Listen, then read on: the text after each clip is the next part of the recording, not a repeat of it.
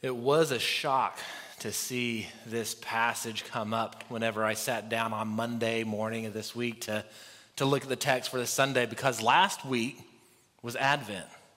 Last week, we lit the candle of peace. Last week, not only did we light the candle of peace, but the sermon was entitled Peace on Earth. And we were talking about what the angels were saying whenever Jesus was born peace on earth, goodwill to men. We were talking about how Christ came for all people. And I sit down on Monday and I open up to Luke. We're going back to our series in Luke that we took a break from from Advent. And I read this text. And Jesus said, I have not come to bring peace, but rather I've come to bring division. I thought, oh my word. What, what, a, what a text to come to on the Sunday after Advent. And when we look at this, I think some people could take this text and say, look, the Bible has this contradiction. In one place, it says that Jesus came to bring peace. In another place, Jesus himself says, I've not come to bring peace, but rather division. So is the Bible contradicting itself? And I think this is one of the rules that we need to learn whenever we interpret the Bible that when we read the Bible, we always need to read the Bible in its literal sense. We don't read it in a hard literalism that says, that says I'm going to take it at face value, but we say, well, what did the author mean? What did the author intend? And we interpret it in that way. In fact, that's how we all want to be interpreted whenever we speak and talk with people. So take this for an example where you can say two different things, and in two different scenarios, they might be true and they might not be true. Imagine you go into a football stadium, and there's like a, let's say there's like a, can there be 100,000 people in a football? Okay, there can. I'm, I'm not good at sports ball. So, uh, so you go into this football stadium, there's 100,000 people in this football stadium. Could you go into that football stadium and say two contradicting truths and they both be true? I think you could.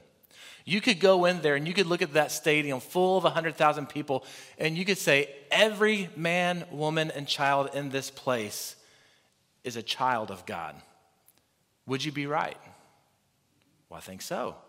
Because every man, woman, child is made in the image of God. They are God's special creation that He loves. And in that sense, they are a daughter or a son of God. Now, could you also go into that same football stadium, be surrounded by 100,000 people, and say, Not everyone here is a son or daughter of God? And that also be true? Well, yes, it could be true, depending on the sense at which you say it. Because what you might mean when you say at that time is a son or daughter of God is someone who has repented of their sins, believed in Jesus, and are filled with the Holy Spirit. And in that sense, not everybody there is a son or daughter of God. So we have to interpret things in their literal sense. That way, last week, whenever we said that Jesus came to bring peace on earth, it is completely and 100% true. And this week, when we say that Jesus came not to bring peace but division, it's also 100% true. It's not a contradiction, but it's based on the sense at which it's talking about. So this morning, we want to look and say, well, what does Jesus mean here? And what Jesus is saying is that there is a choice that every human being has to make between fire or water, judgment or grace. And either choice you make, you're going to find yourself at odds with those around you. But a choice has to be made. So let's look at this coming fire that Jesus is talking about in verses 49 and 50. In these verses, Jesus said, I came to bring fire on the earth, and how I wish it were already set ablaze. But I have a baptism to undergo, and how it consumes me until it is finished. Here, Jesus speaks of either fire or water or baptism. And one of the things that the gospel makes clear is that at the end of time, when Jesus is, makes his second coming, his second appearance on earth, there is going to be a great judgment.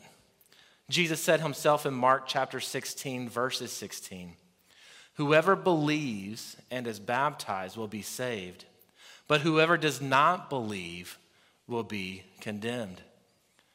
Jesus said it this way in John chapter 3, verse 36 The one who believes the Son has eternal life, but the one who rejects the Son will not see life. Instead, the wrath of God remains on him. So when Jesus came the first time, the angels were singing to the shepherds that there's going to be peace on earth. We have to realize the entirety of what they said. There's going to be peace on earth to those whom God is well pleased. Who is God well pleased with? God is well pleased with those who've kissed the Son. God is well pleased with those who believe in Jesus. That's who will have peace. And those who will face this coming judgment, this coming fire, are those who reject Jesus and his work.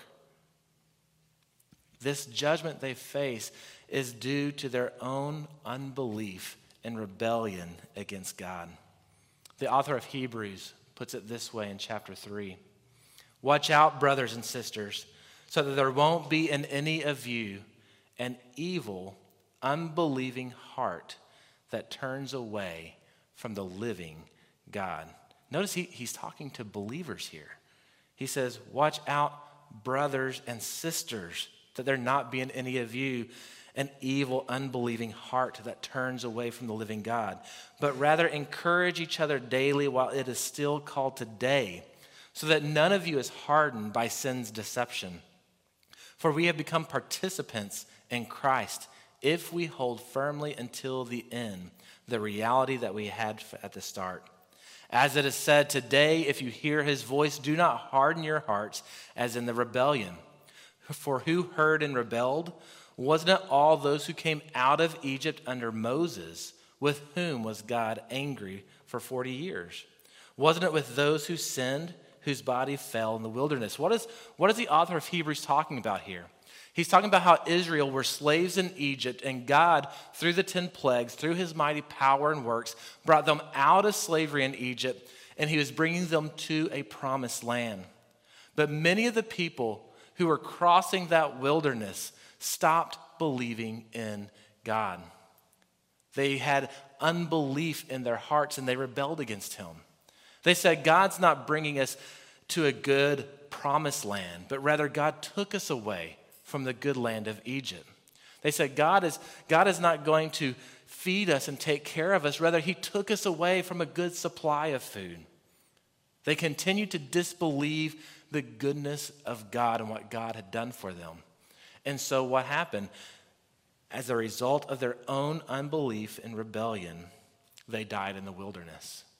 It's an illustration of what is going to happen at the end of time Whereas if we live a life of unbelief and rebellion, we will face the fires of judgment, as Jesus said. But in the same two verses, Jesus also speaks of the great hope. Jesus said, I wish that fire were here already, because that fire is going to represent a, a burning up of all that is wrong and evil and corrupt in this world. He says, I wish that were happening already. But, he says in verse 50, I have a baptism to undergo before the fire, there comes water. Jesus said he had to face a baptism. So when Jesus said, I have a baptism to undergo, what's he talking about? He's not talking about being lowered into the water like we do a baptism today, because Jesus was already lowered into his water at the beginning of his ministry with John the Baptist. So, what is Jesus talking about? What Jesus is talking about is what baptism points to. That's what Jesus is talking about. So think about whenever we do a baptism. Uh, whenever we do a baptism as, as a church, we, we, we built this place. We did not put a baptistry in it. We still have our watering trough that we're going to set up on the front porch out in the yard, and we do our baptisms outside still. And whenever we do that, we say a few words. And this is what we say Brother or sister, whoever's being baptized, based upon your profession of faith, we baptize you in the name of Jesus Christ. You are buried with Christ in baptism, and you rise to walk in newness of life. What we are doing is we are, through that ceremony, pointing back to what Christ did for us on the cross.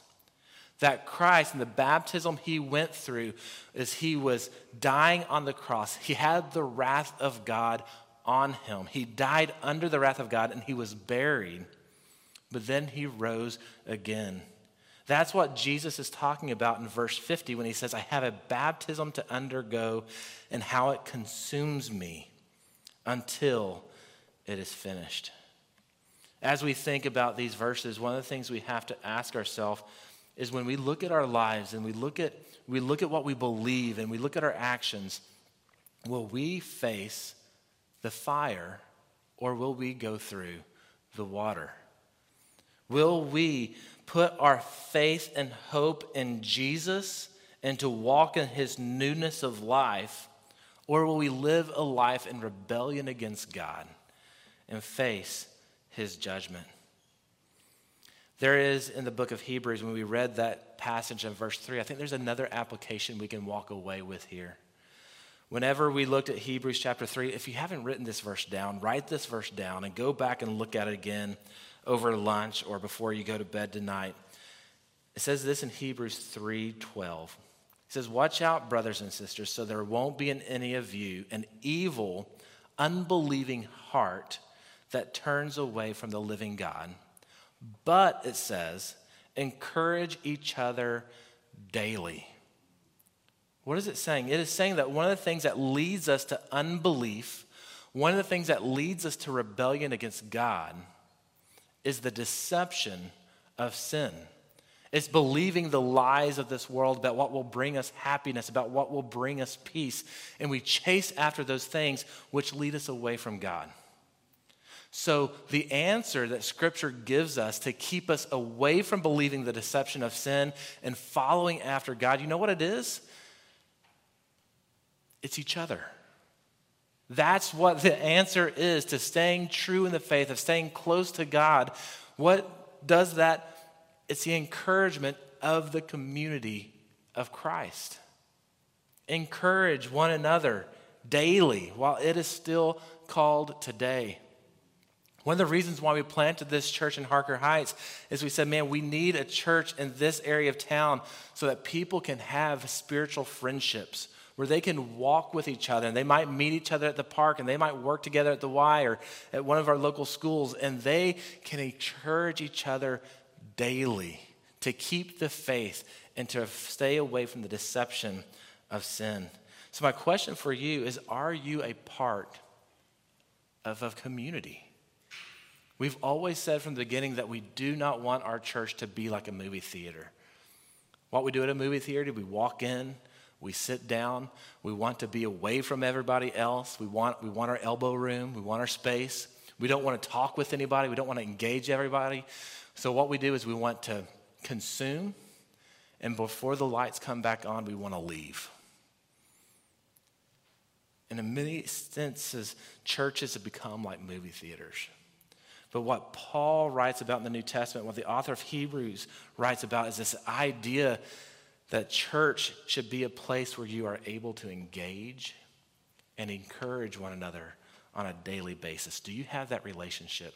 We have community groups in our church that's designed to try to meet that need, but it's also just, man, of making connections with people of not being a stranger, not being anonymous when we come into this place, but being known.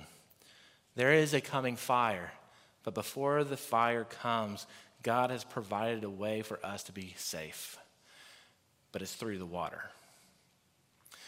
I was thinking about this. We, we had these Advent candles on our table. Uh, and my kids said this Advent, they said, Dad, can you put the fire out with your fingers this year? I said, Yeah, of course. You know how I was able to put the fire out with my fingers without getting burned? You know this trick, right? You lick your fingers. You lick your fingers and then you can just extinguish the fire.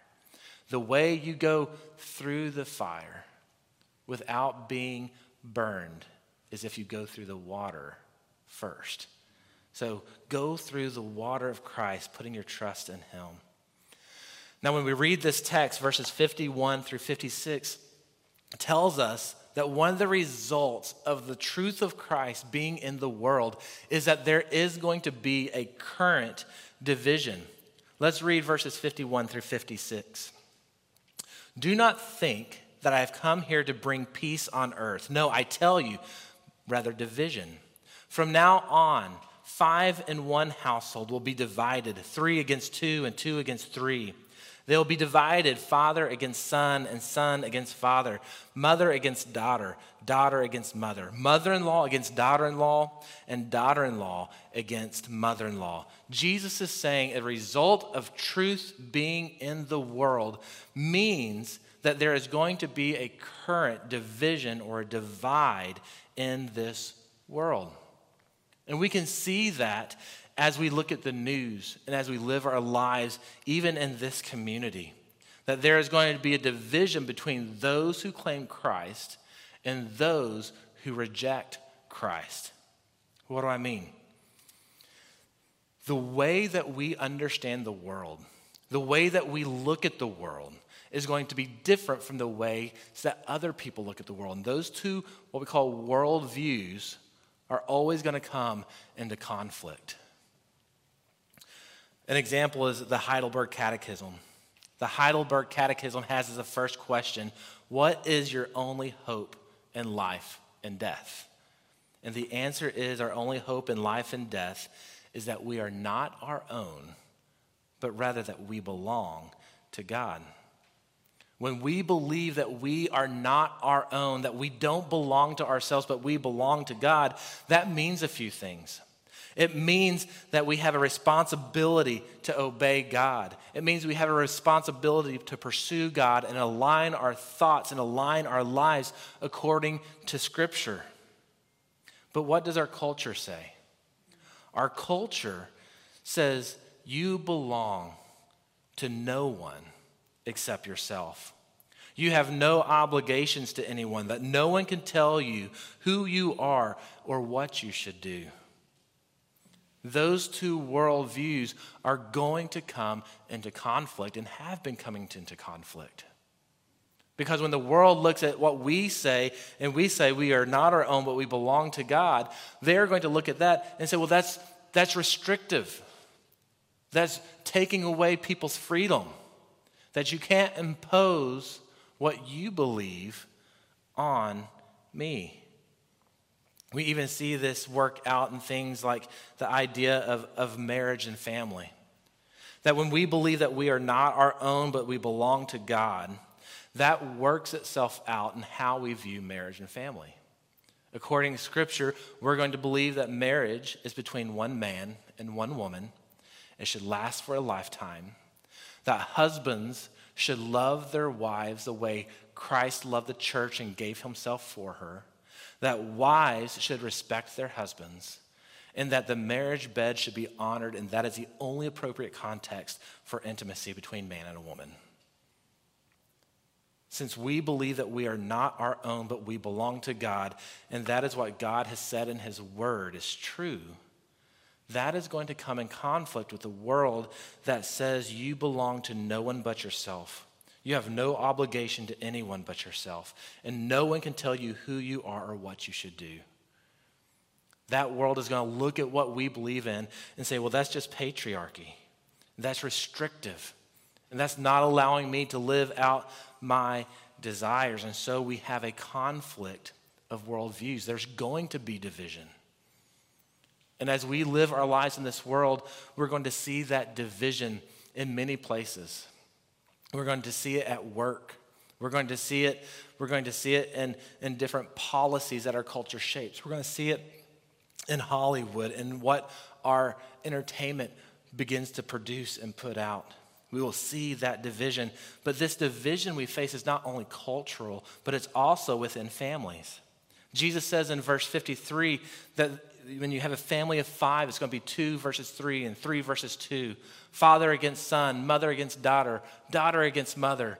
You'll have in laws fighting over this question of Christ. Now, we see this around the world in different places. There are some places in the world where following Christ is illegal, and converting to Christ is illegal. In many of these places, uh, in the East especially, what you have is, is what's called honor killings. That whenever you accept Christ, they believe that you are bringing shame on a family and that the only response to that family, at best, is to isolate you and to cut you off and treat you as someone who is dead. And at worst, their response is to actually kill you. And that's what it's like following Christ in much of the world. There is a current division that Jesus speaks of.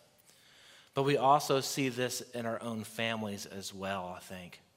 We just came back from the holidays where you might have gathered with family, you might have talked with family on the phone. And that divide is seen even there, where you love Christ, you adore Him, and that puts you at odds with the rest of your family. How do we respond whenever we, in our culture or in our own families, face this division because of Christ? I think there are four ways that we ought to respond. I think the first thing we have to do, and hopefully this is an obvious one, is we have to pray. We never cease praying for family that's apart from Christ. We never cease praying for a family that might even jeer you and ridicule you because of your faith in Christ. We pray. Secondly, not only do we pray, but we also have to live with integrity. Oftentimes within your with your family, one of the things that they will do when the issues of Christ comes up is they will point back to your past failures. They might even point back to your current failures. And you have a couple of options of handling this. What I recommend is when they bring up your past failures, you use this as an opportunity. You use it as an opportunity to show humility and to confess your sins. But you also use that opportunity as a way to promote the gospel of Christ. You're right. I did live that way. You're right. I did make those mistakes which is why I need Jesus.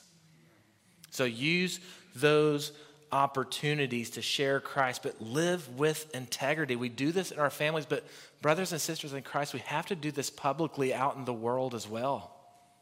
I, I was on Twitter not that long ago, and I, I don't know why I'm still on Twitter. It's like a dumpster fire. Um, and, and I feel like normal people aren't on Twitter. It's just like extremes of both ends. But I, I still get on there from time to time. And I saw a video that broke my heart.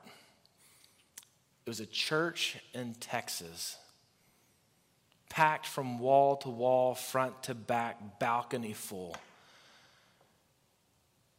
And they were being led from the front in the chant, Let's go, Brandon. Everybody, or just about everybody, knows what exactly that phrase means. And to have a church that claims Christ to stand up in unison and begin to chant something like that does nothing but condemn the church of God. We have to be people who walk and live in integrity that says no ill thing about people, but but lives a life of, of generosity and kindness, seeking to save those who are lost and not condemn them.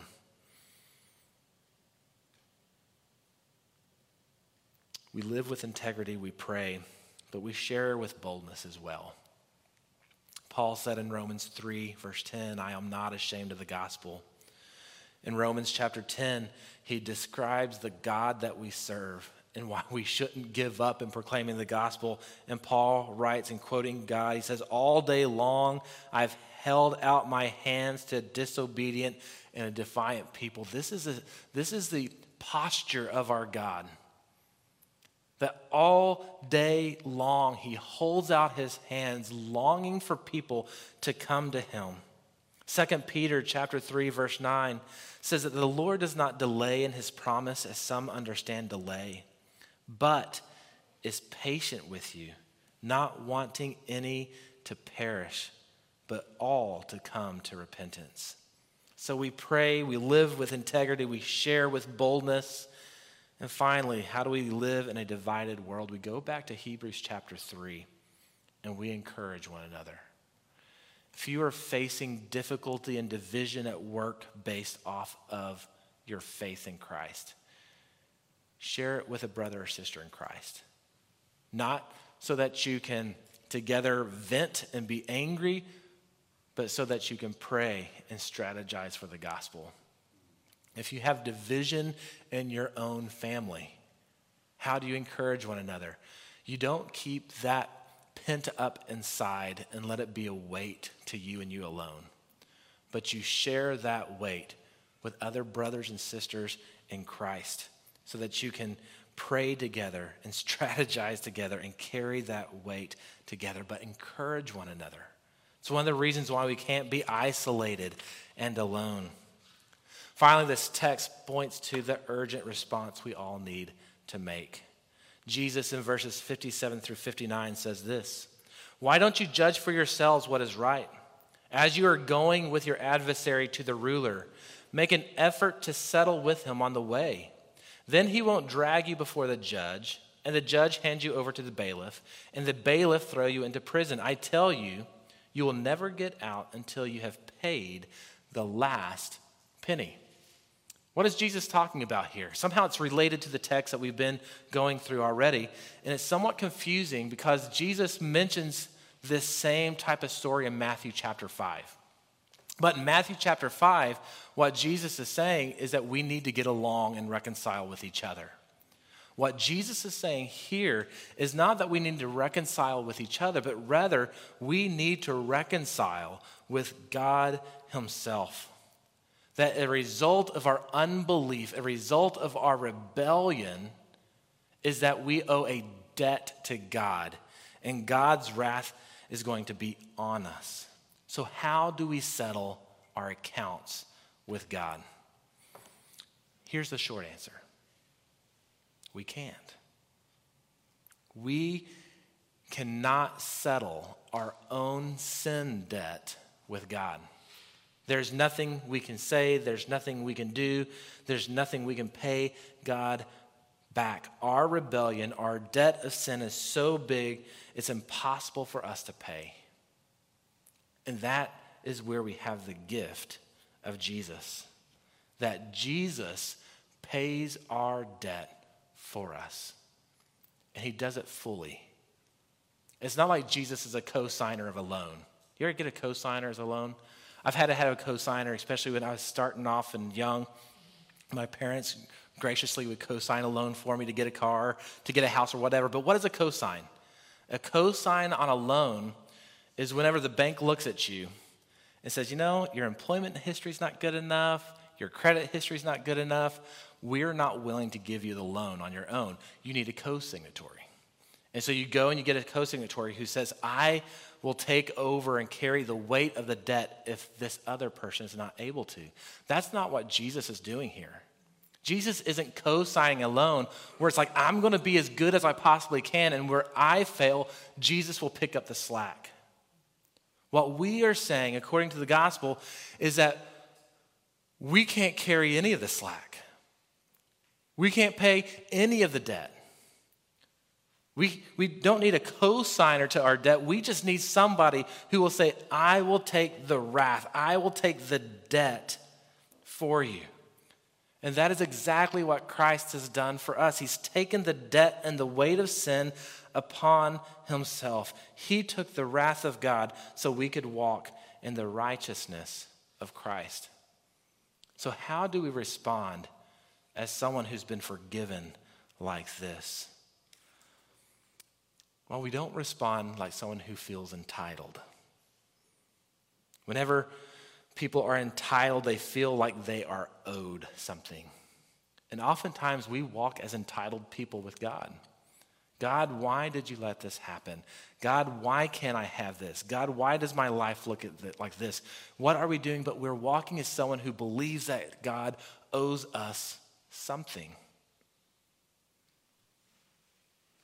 That's not how we walk when we've been forgiven such an enormous, crushing debt. So, how do we walk? We walk as people who are humble. We walk as people who are grateful because we realize the enormity of what has been done for us. And it begins to affect our lives, and it affects our lives in that we begin to walk like God. We begin to walk like Christ. Here's just one way of what that looks like. The New Testament says time and time again that when we have been forgiven, we also forgive. That we had this great debt against God because of how we've lived in rebellion, but He has forgiven that debt through Christ. Whenever you live your life, there will be times when people sin against you, when people hurt you, and they build up this debt that they owe you. And what we are called to do is to forgive other people the way that Christ has forgiven us.